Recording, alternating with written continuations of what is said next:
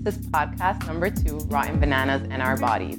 We interview chef, writer, community organizer Ysanet Batista, who owns a woman of color run food cooperative that is committed to food justice and equity. Thank you for listening.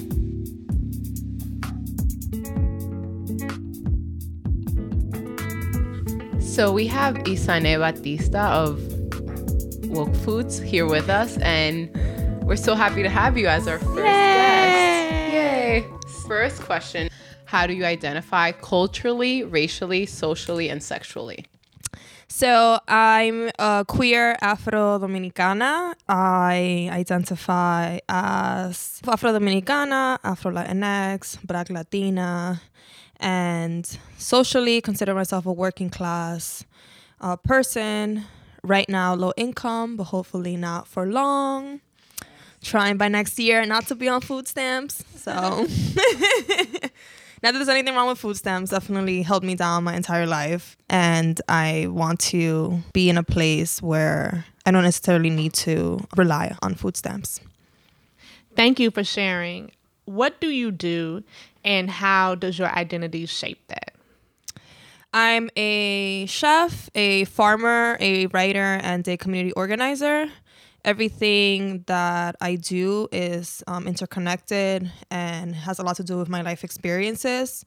Growing up in low-income family, single-parent household with a parent that was incarcerated definitely opened my eyes to many different things and allowed me to experience uh, systems of oppression that I necessarily did not name or know how to name before, actually after college, I'll be honest. These identities and how they shape our lives were never discussed in my schooling, and they were things that I learned after while doing my own reading, while getting involved in my community through organizing.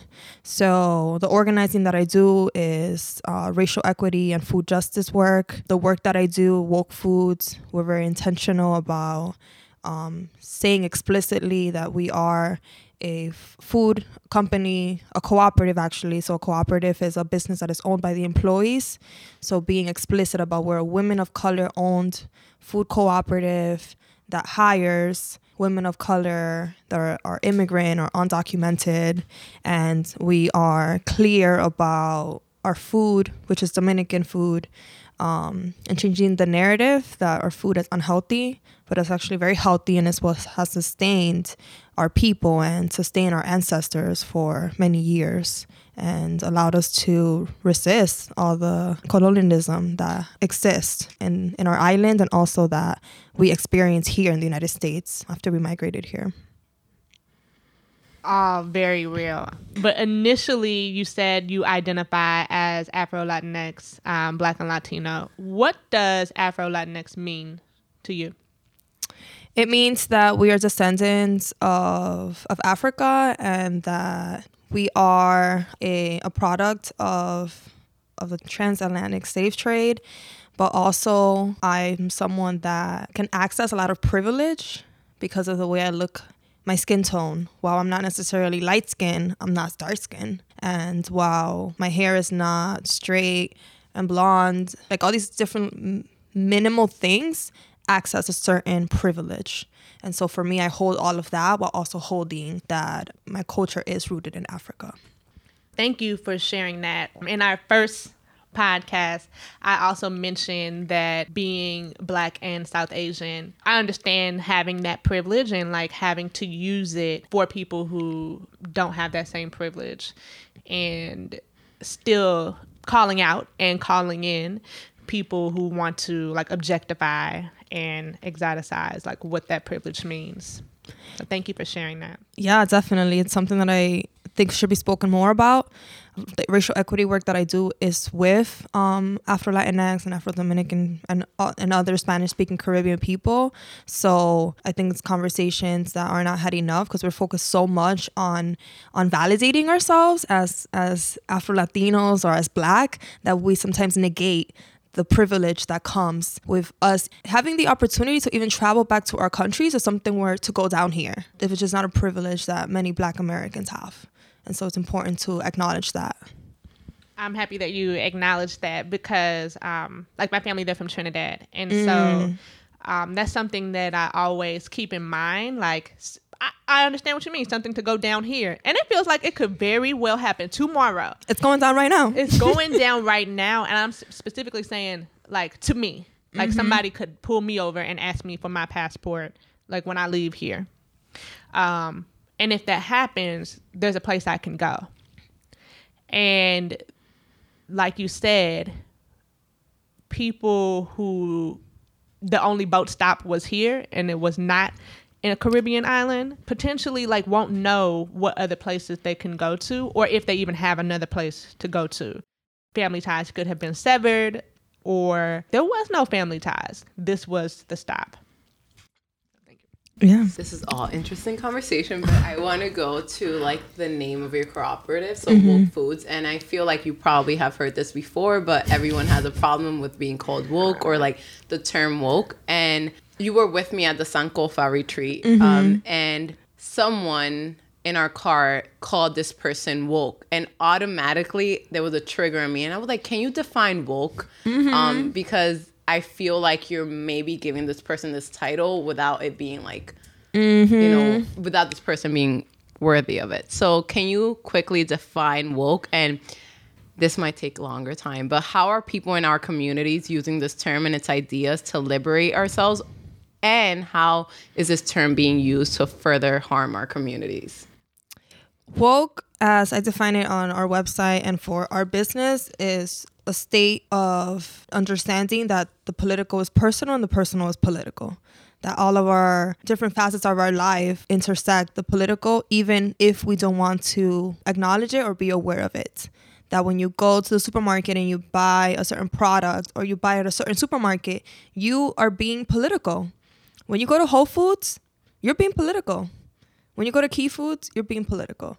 When you are choosing to travel to a certain place, what you do there is political. Like everything affects everything.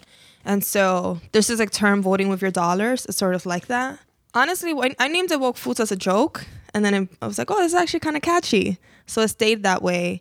Uh, but yes, I have my, my own issues with the word woke too, because it's become so popular that a lot of people are coining the term as soon as they get like one one dosage of like consciousness, without acknowledging that even being conscious and woke is a privilege. It's a privilege knowing all this information, having access to books and and institutions and and people where you can have these conversations that a lot of the people that we're talking or being woke for don't have access to. And so I I agree and think that while it's it's something that's catchy, we need to be very clear about what privilege comes with being woke. And honestly, a lot of people like coin like will use that term like, oh yeah, I'm woke. And it's like, honestly, if you're like, calling yourself woke, you're probably not that woke.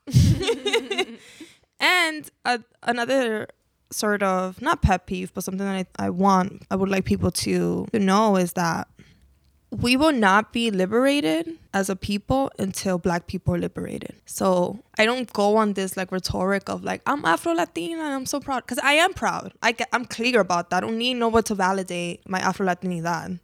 And I'm also clear that I need to do my part in my work to stand in solidarity for Black and queer people and trans people. That's It's like a trickling effect.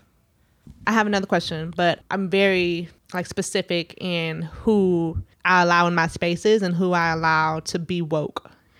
Specifically white folks. Like you said, having access to education that awoken us um, is a privilege. And so I don't, if there are people of color, I don't have any negative feelings towards them if they are, or like any negative like views towards them if they are dealing with internal racism, mm-hmm. or if they are using assimilation mm. as a means to survive, mm-hmm. because, and I won't say that they're not woke.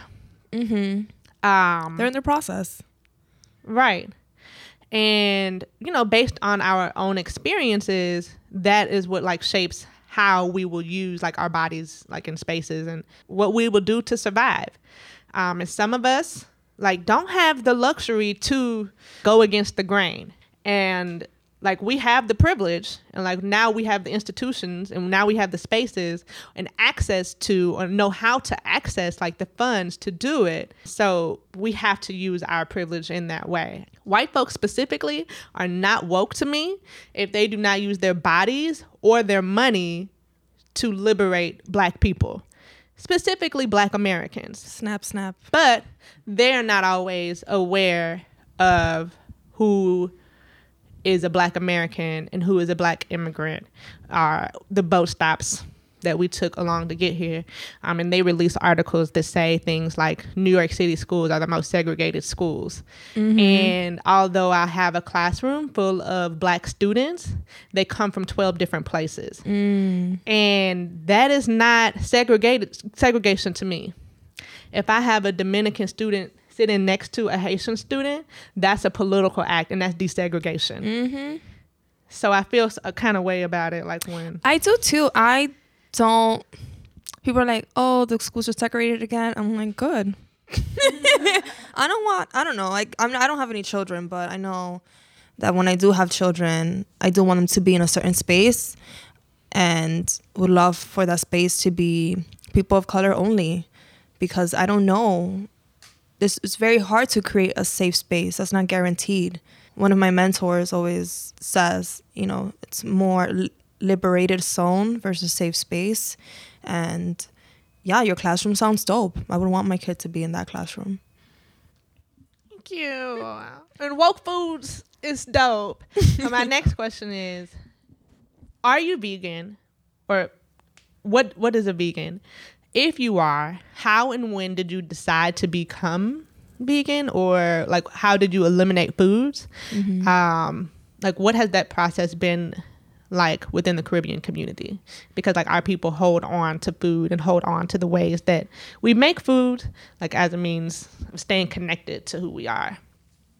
For sure. I started my journey officially, like with titles and shit, like vegan and vegetarian, in two thousand eleven. I was this, part of this program through the Peace Advocacy Network. They have a thing called the Vegan Pledge, where you come together with different people and pledge to be vegan for a month. And I got partnered with, with a mentor, and we had m- weekly meetings. And my mentor was actually Dominican. a Dominican woman, and I was like, yay, I was so lucky. And she really opened my eyes to all the Dominican foods that are vegan, like mashed plantains, mangú, just all these vegetables, root vegetables that are part of our diet, like yuca, cassave in English.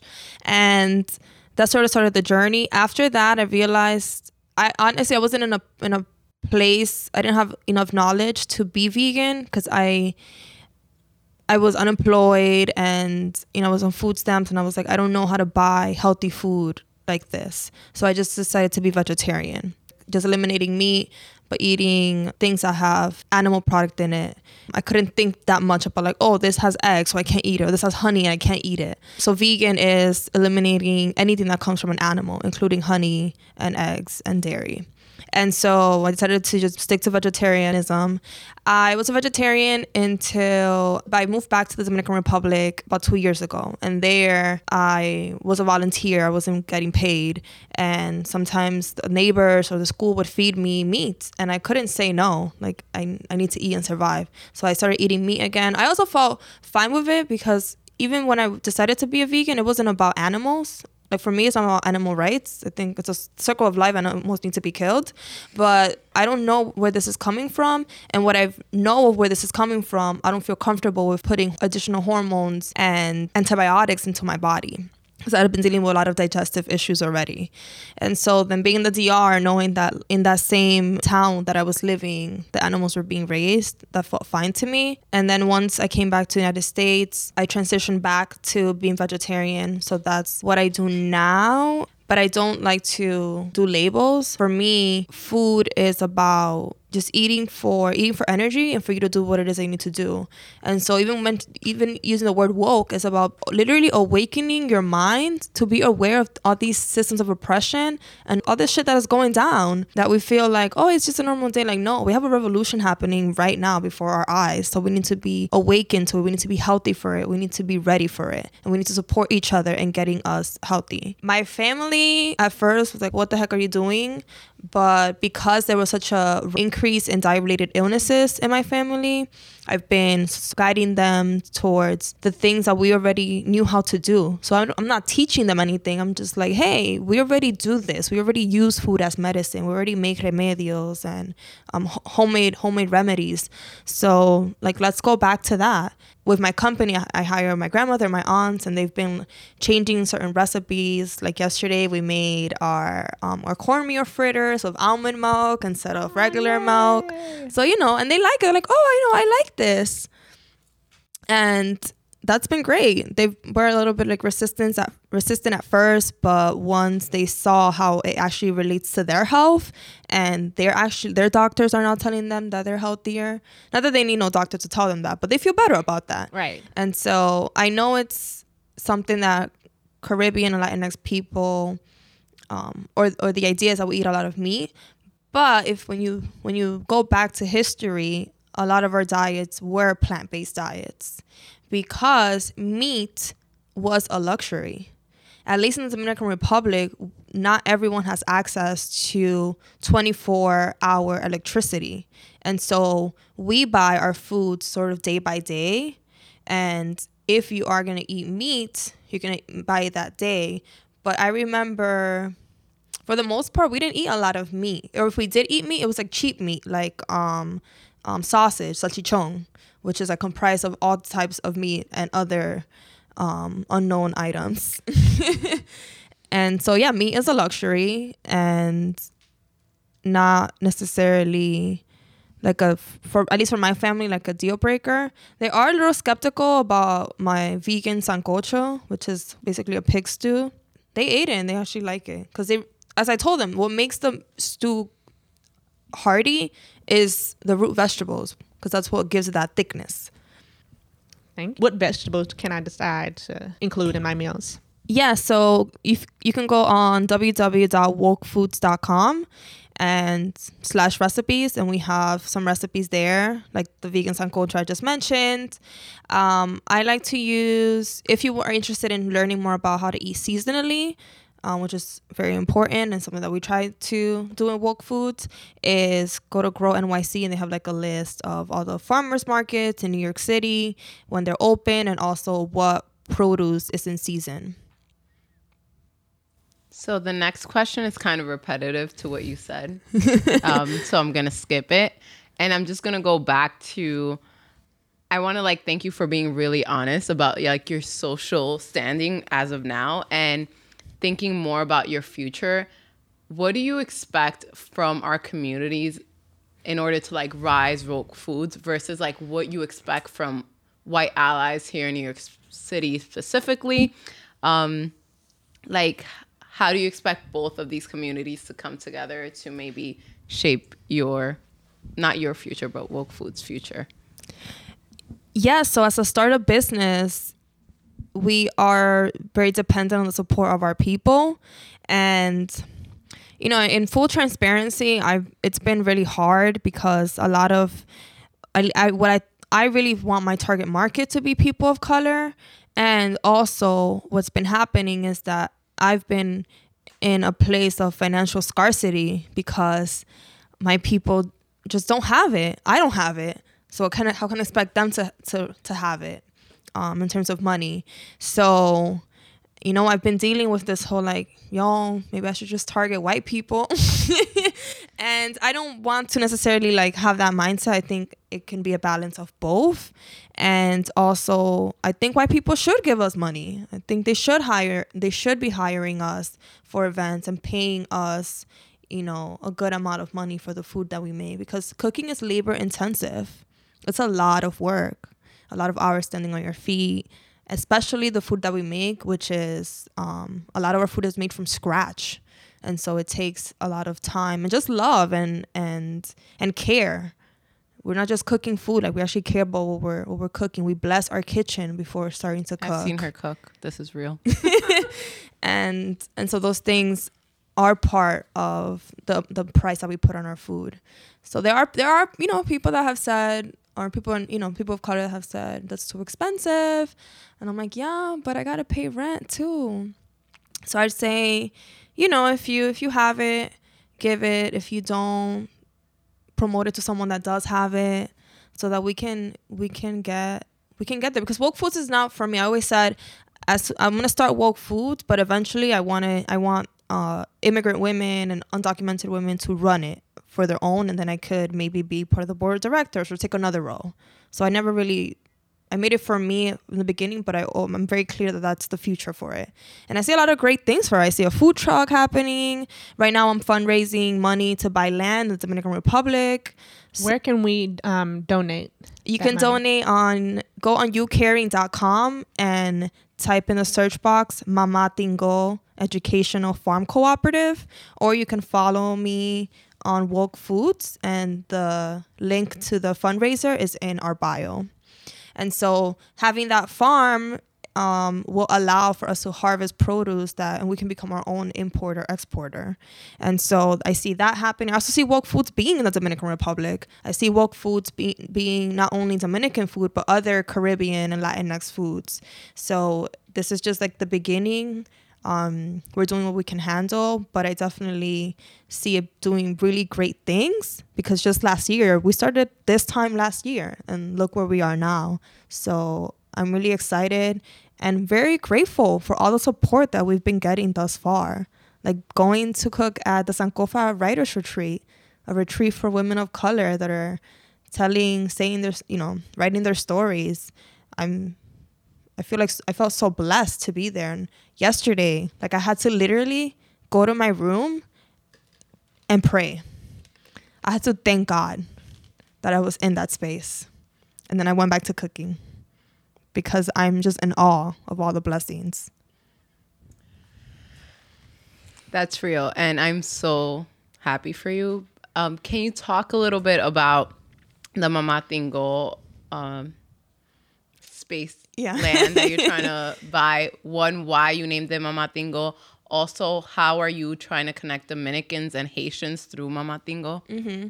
So the Mamá Tingó um, Educational Farm Cooperative project is not something tangible right now, but I'm a person that likes to be clear to the universe and claim things like it already exists. So for me, it already exists. And so the plan is to buy the land, and then once we buy the land, bring um, Dominican and Haitians together to have co-ownership of the land. And the reason for that is because we feel that um, through agriculture, which is a place of so much racial discrimination and um, economic injustice, would be a really good place to do um, to do healing around land-based trauma and and um, systemic racism in the Dominican Republic. Um, the United States has been a key a key person in the corrupt the corrupt system that happens in the agricultural system in the Dominican Republic. They were the ones that brought Haitian farm workers into Santo Domingo, into the capital of the Dominican Republic, when they occupied the island, and so. And also both the Dominican government and the Haitian governments are in cahoots with how they exchange labor. But the people don't know that. The people are just like, the Haitians are taking out the jobs. It's like, no, they're not. They're actually being brought over intentionally. And then they work our fields for sixty plus years. And then when it's time to collect their pensions, they cannot, because it's taken away from them. And so the farm project is really to do racial equity trainings with farm farm workers and come to this understanding that we are brothers and sisters, that we are all one island.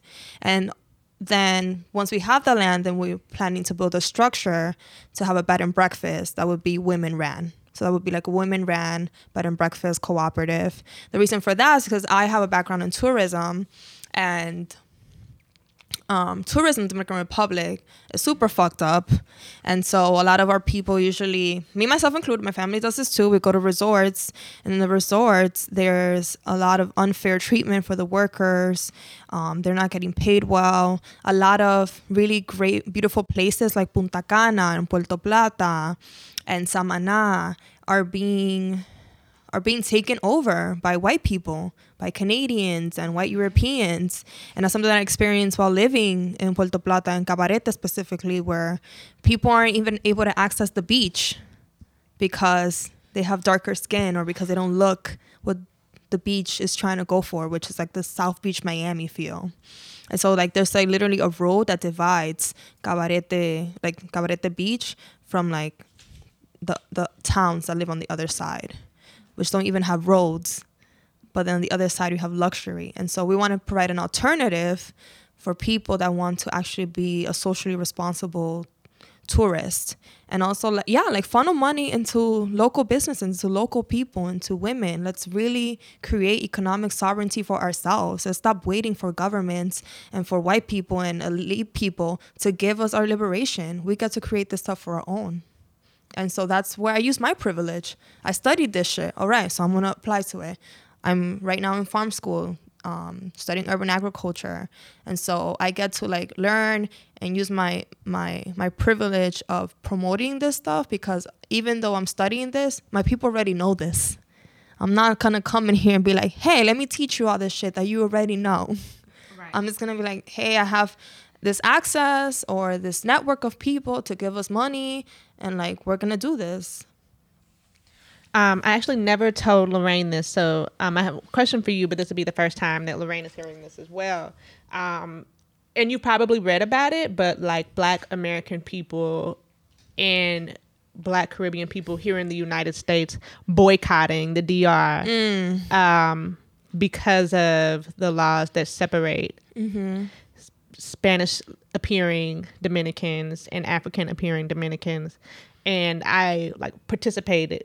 I am participating like in that boycott, and I cannot wait for this B and B to come to fruition. So then I can feel socially responsible and feel like this is like I I can exist in this space. So thank you, um, because a lot of my friends are also like, we are not going to the D R mm-hmm. um, because it's not safe. It's a it's a double-edged sword. It's a double-edged sword because then when we decide not to boycott the D R, the people that are hurt the most yeah. are like the darker skinned people, because they depend off the tourism. And when we boycott, it doesn't really affect the big people at the top. They're chilling. They're good. You know, they're coming here. They're in cahoots with people here, so they're they're chilling.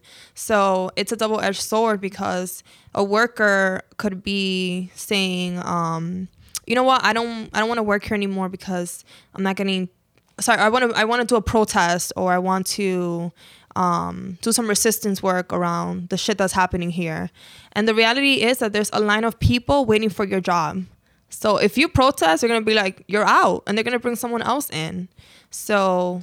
So what advice do you have uh, for Black Americans mm-hmm. supporting Black Dominicans? So I would go to my dope friend's um, website, Mechi um, Anaiza Estevez. Her website is called Una Vaina Bien Spanish.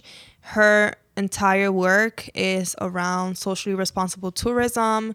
And she's also a Spanish teacher. She believes in, she believes that if you're going to be coming into our country, like, you should at least know the freaking language. We're not going to be learning English for you. You need to learn Spanish for us.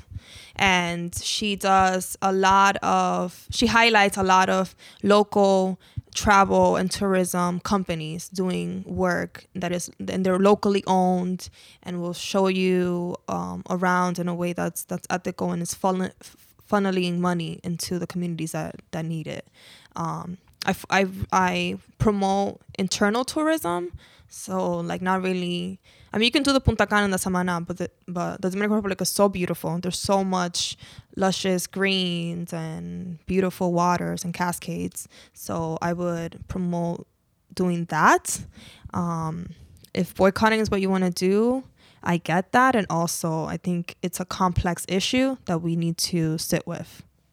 So we have a segment here at Rotten Bananas. Um, the first is affirmations for liberation. So if you can like share an affirmation that you've used or that you're currently using that you want to share with um, other Rotten Bananas, and also telling us about when you most feel free.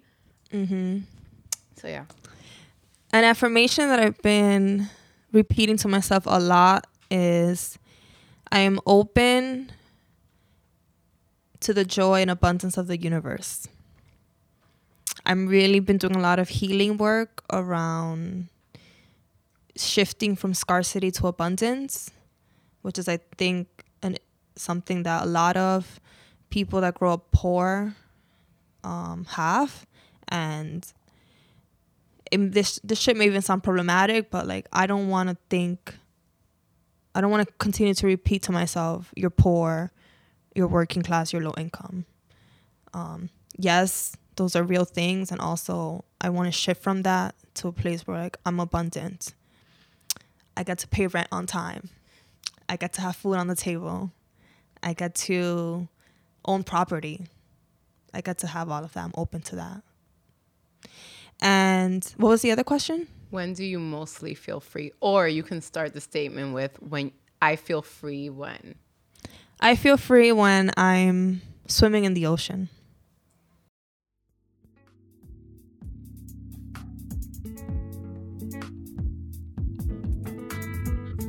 I hope you enjoyed our interview with Ysanet Batista as much as we did. We're so grateful that we got to talk to her. Please leave us any feedback. Are you transitioning into vegetarianism or veganism? Please let us know how that's going for you. Let us know in the comments and let us know at rotten bananas dot org. Thank you for listening.